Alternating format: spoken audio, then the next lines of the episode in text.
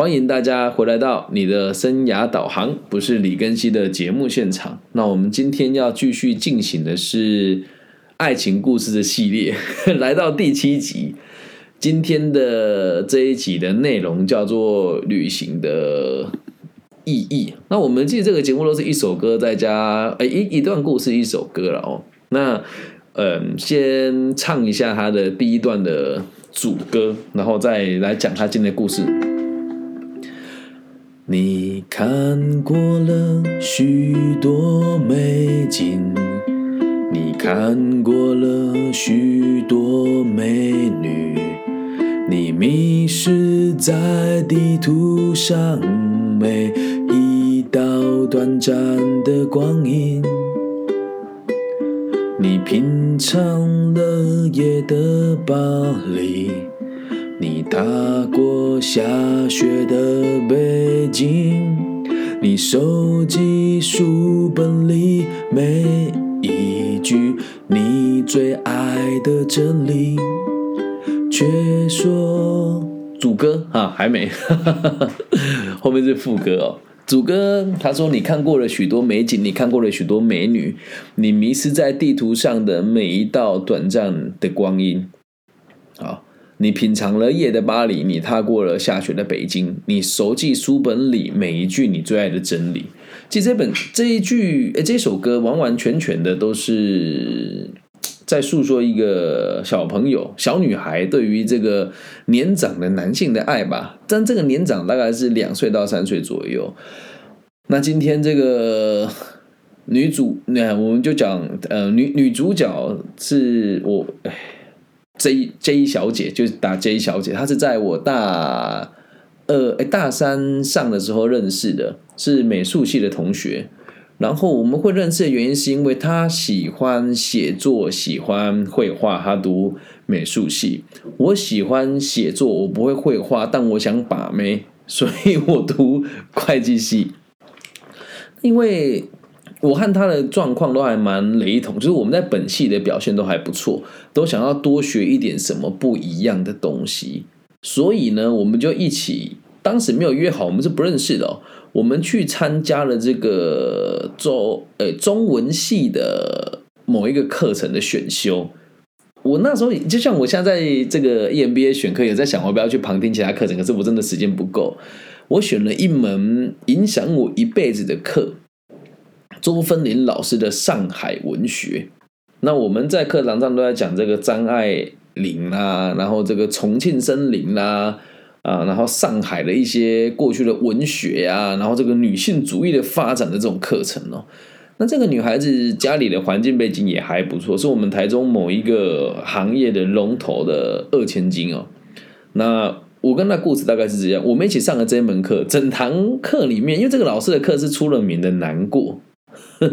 这这个他的课很难过，原因是因为他要求很多，然后上课一直不不停要你发表，然后还要你写文章。可是对于我和他这种 有才华的人，自己说自己有才华，诶，也可以这么说啦，就确实是我们对于写作比较有天分嘛，所以我们就在做这个东西的时候，我们觉得不难，所以我们就修了这堂课。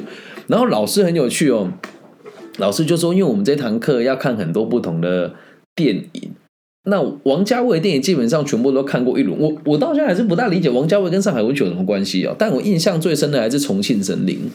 老师说我们要每个人回去看《重庆森林》，然后写一诶不用写报告，就是到时候上课的时候来讨论其他同学都觉得很纳闷，觉得很难。然后我其实也有点小小的坏心思啊，因为这个女孩子 J J J，我们讲 J 同学，她是从来都没有谈过恋爱的。那一他很他是一位很虔诚的基督徒，呃，然后那时候我觉得有点小小心思也很坏嘛，我就说，诶，重庆森林这个 DVD 我礼拜三晚上会去租回来看，我记得礼拜四因为礼拜三要练球，我说礼拜四我会租回来看，那你要不要来我家看这个 DVD？其实我我我我当下这样讲说，我心里充满邪念，你知道，我说哇这个。受洗过的女生，然后又从来没有谈过恋爱，对我来讲是很有挑战性的嘛。在当时的我的想法是这样，然后他很酷哦，他跟我讲说，看电影去你家，我就觉得不妥。我当时觉得哎，完蛋了，不妥了，被人家打枪了。结果他竟然跟我讲说，不然来我家好了。我那时候很压抑，哇，去你家？他说我家有投影机。以前我们在东海租房子的时候，都会住在东海别墅嘛，都什么二弄啊、三弄啊、一弄底啦这样。然后他就住在比较上去，不知道七巷还是十几项里面，他租了一个小小的这个三房的房间，家里环境还不错嘛。然后爸爸帮他租了这个三房的小公寓，然后他有一间房就是拿来看电影的，一间房是拿来画画的，然后一间房就是他的睡觉的地方。然后就去他家，我们一起放重庆。你知不知道重庆森林这个用投影机看那种感觉有多过瘾？那那那时候我们两个就是好好的一起看完电影，然后因为里面有一些地方就是也不是露骨吧，就是会有这个比较亲密的画面哦。然后他就会讲：“哎呀，好恶心哦！”然后我就说：“我觉得还好，我就靠靠他坐的很近，因为那个地上，哎，不是地上，那边就一一张沙发，然后一个投影机，我就跟他坐在同一张沙发上。然后看完了之后，我是搂着他的肩膀，他躺在我肩膀上看。但是我们两个对彼此都是当时还没有那种爱的情愫，就看完那一部之后，他就问我说：“如果……”你是这个金城武跟梁朝伟的话，你你会喜欢我是王菲，还是会喜欢我是那个空服务员？就问了我这个电影剧情的内容，然后我就有点答不出来，也没有放在心上啊。然后他就跟我讲说：“你是不是很花心呐？”我听我们其他同学讲说，那个东海大学的校内车就是你啊什么的。我说你这样讲，我觉得蛮难过。但确实我对女孩子就比较没有那么的专一，我也很老实的跟他讲。然后他又讲说，哦，所以你是这样子才来修这门课的吗？我说也可以这么说。他说，所以你这样才我才来我家看电影的嘛？那我就没有说话。那当时我记得我跟他讲完话之后，我隐隐约约觉得他应该是有喜欢我吧。然后中间我们就是有一段没一段的聊聊天，有时候传讯息，因为他就那种眼睛圆圆的，然后脸长长的鹅蛋脸，很漂亮的女生，而且穿衣服都很。很有品味，然后重点是他的身材也是非常的窈窕，这样，所以就是大家都知道他这个人，可是也都知道他的信仰，然后他的脾气也没有很好，甚至说有点古怪，就是不容易让人家亲近。但我们两个一起修课的过程当中，就是常常我会说，哎，我在什么时候要从什么地方到什么地方，你你在学校什么地方，我顺便载你好不好？因为美术系他要。在这个常常在他们的美术系系馆里面做很多不同的这个创作嘛，然后我就要接他一起去上学，然后久而久之就也有一点也有一种这样的情愫吧。然后上完这一堂课一个学期，就是说我们两个就也没有对彼此有什么太大的，没有什么太大的情愫，就只知道他知道我。有时候会对他，也不能讲毛手毛脚，就会对他身体今天会少一点点。比如说跟他一起上完课之后吃东西，我会偷牵他的手啊，或者是一起去图书馆找书的时候，我会偷搂偷搂他的腰啊，这样。可是哎，我先讲，我不是猥琐的学长，是他自己也也不会去拒绝这件事，他只会跟我讲说：“哎呦，这样不大好。”然后有时候他也会偷偷拉我的手，就那个年代的爱，就大概都是这个样子吧。那后来。这个学期结束了之后，我还记得是大哎大三上学期，对，下上学期有个寒假，然后他他在他有一天就跟他会弹吉他嘛，他就弹了这首歌给我听。他弹给我听的时候，我觉得我当时也没有什么太大的感觉，一直到他有一天从巴黎寄了一张明信片给我。然后那时候他只是去玩而已。他跟我讲说，那张明信片我找不到，我刚翻了我的百宝箱也没找到他。他说我在巴黎的午夜想你，我很希望你可以来这个地方，我也期待我自己有一天可以来来这里读书。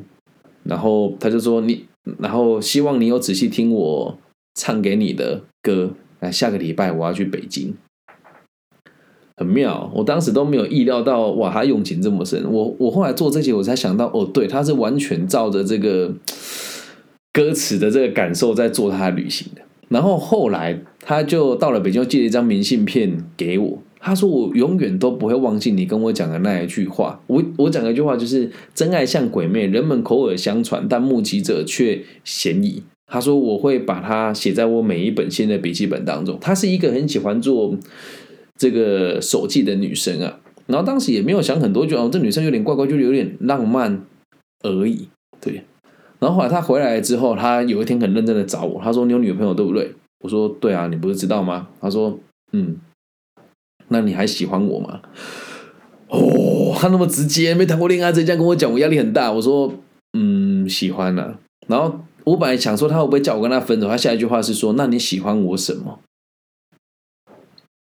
哎，男孩子那时候都傻傻的。我说我喜欢你，那时候就把他所有能够夸的都夸过一遍。我说我喜欢你穿衣服的品味，我喜欢你那一双大红色的马丁靴，然后我喜欢你就是画画都画的很有独树一格，然后也很好看。然后我喜欢你在上课的时候用手卷自己头发的这个小动作，然后我喜欢你很曼妙的身材。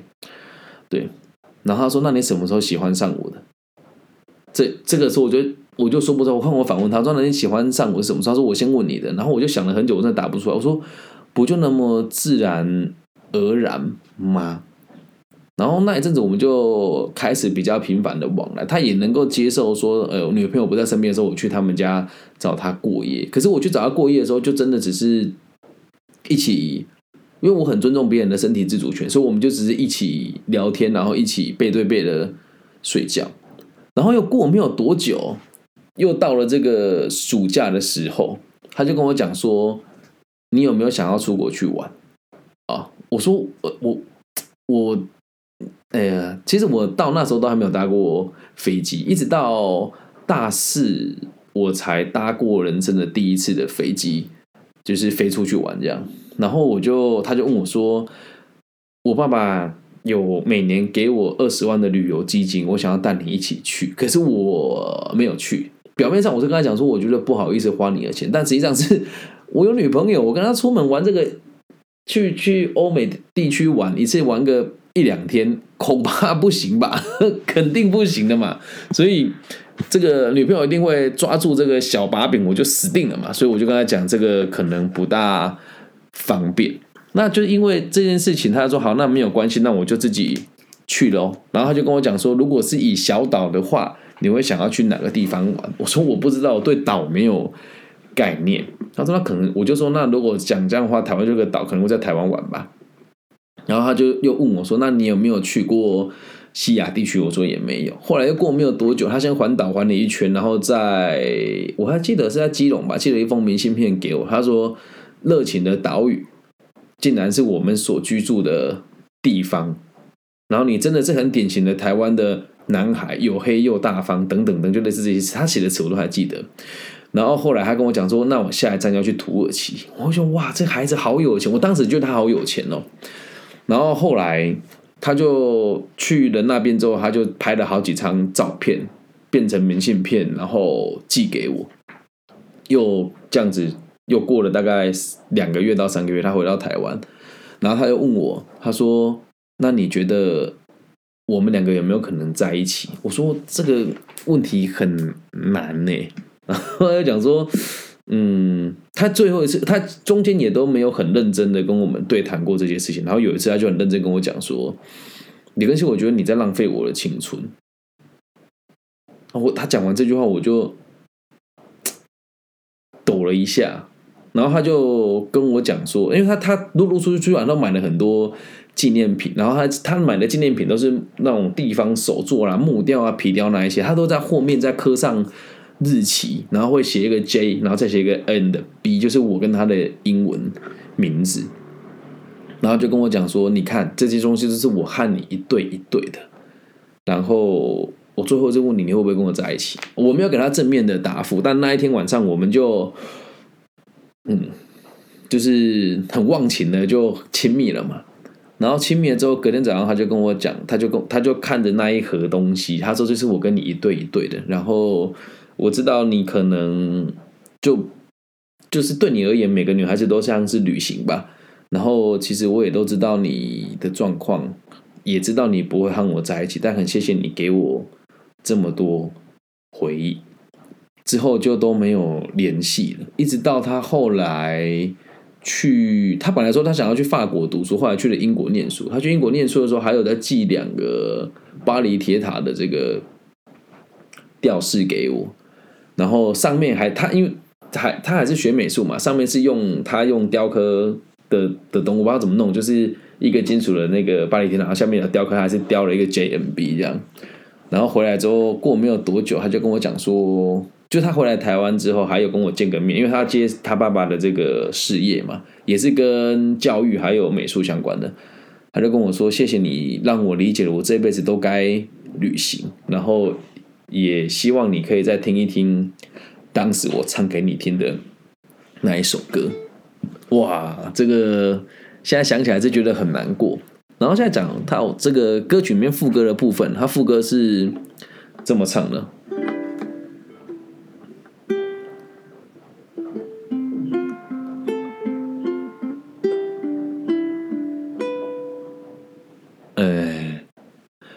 却说不出你爱我的原因，却说不出你欣赏我哪一种表情，却说不出在什么场合我曾让你动心，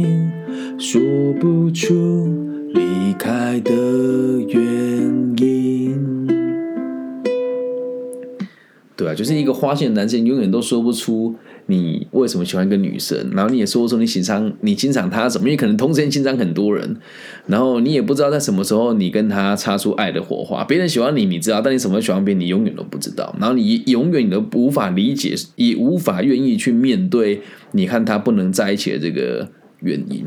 好，然后现在下一段的主歌，我们直接又唱了哦。你累积了许多飞行。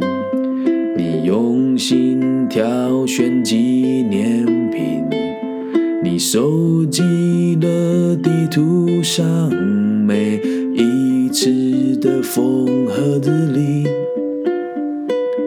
你流浪爱情的岛屿，你埋葬记忆的土耳其，你流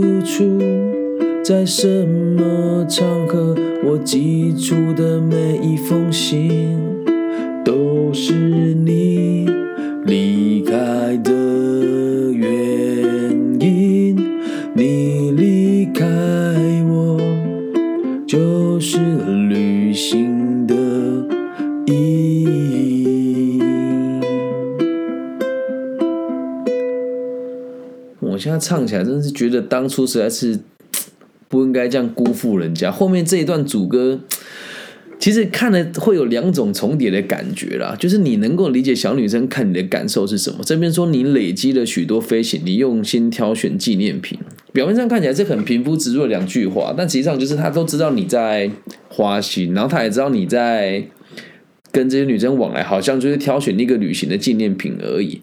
然后下面这里说，你收集的地图上每一次的风和日丽，是他也相信你是无心的，然后你也确实是为了有趣跟为了和别人开心来做这些事情。那这个女孩子的方式就是，她就真的听了这首歌，然后到处去飞行，然后买了很多纪念品给我，然后把她所看到风和日丽一张一张的。照片变成明信片寄送给我，哎，这一点很有趣，就是你用照片背面写你该写的讯息，还是寄得到你这个人的手上哦。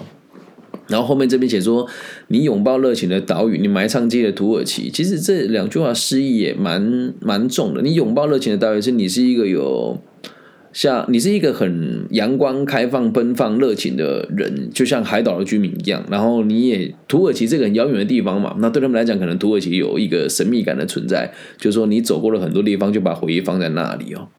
然后再下一段是你流浪电影里的美丽的不真实的场景。其实就我看到这句话，现在这个年纪回头看，确实是我的大学生活就很像电影里的不真实的场景。就像我们现在讲的这句话，比如说我跟他一起经历了，一起坐在他的大沙发看重庆森林，然后他会带我在他的画室里面绘画。就我还记得有一件 T 恤，但后来被怕被女朋友抓到，就把它弄丢了。他就去买了。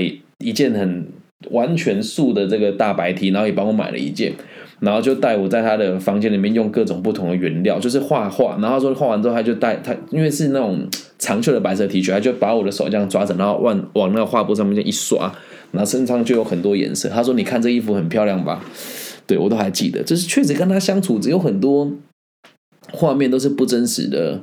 场景啊，还有在东海大学就那个图书馆还没改建以前啊，我们从那个书柜跟旧图书馆书柜二楼呃三楼的后面，你在书柜跟书柜当中，你看到阳光洒进来，我们两个在那边翻这个《红楼梦》啊，然后这个我们还看了什么？反正就是看那些我们觉得以前小时候听过还不错的小说，然后再把它拿出来看一看，然后里面的书都很旧，我们就在那边玩，然后聊天。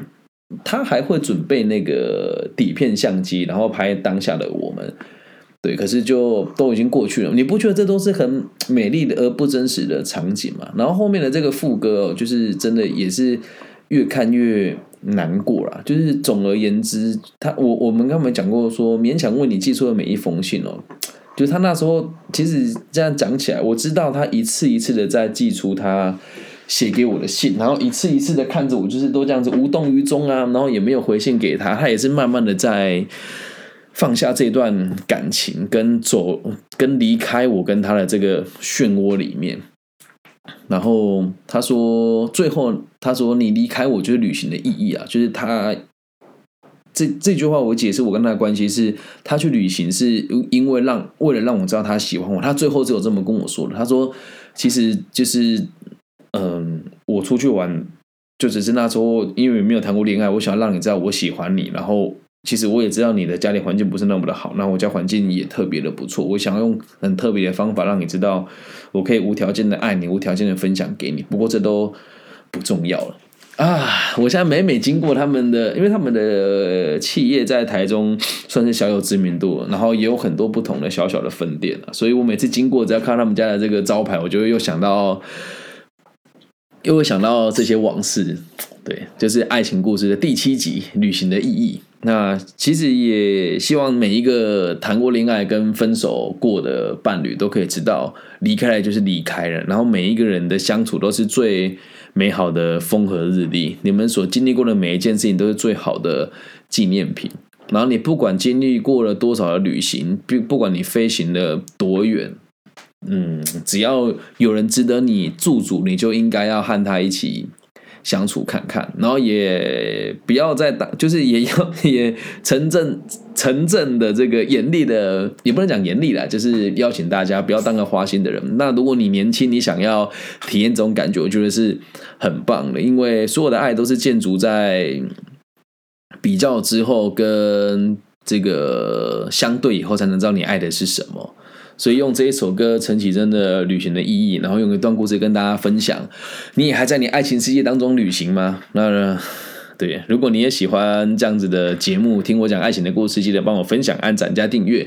我知道我们的节目本来是做生涯规划的啦，但是我又不想要再切一个子频道出来做这些东西，所以我就用这样子的方式来进行这个节目了。那如果你也喜欢我们的节目，欢迎你透过透过各种不同的管道赞助我，你也可以直接私讯我啊，五块十块不嫌多，五万十万也不嫌少，好吗？以上就是这几全部的内容喽，希望大家喜欢。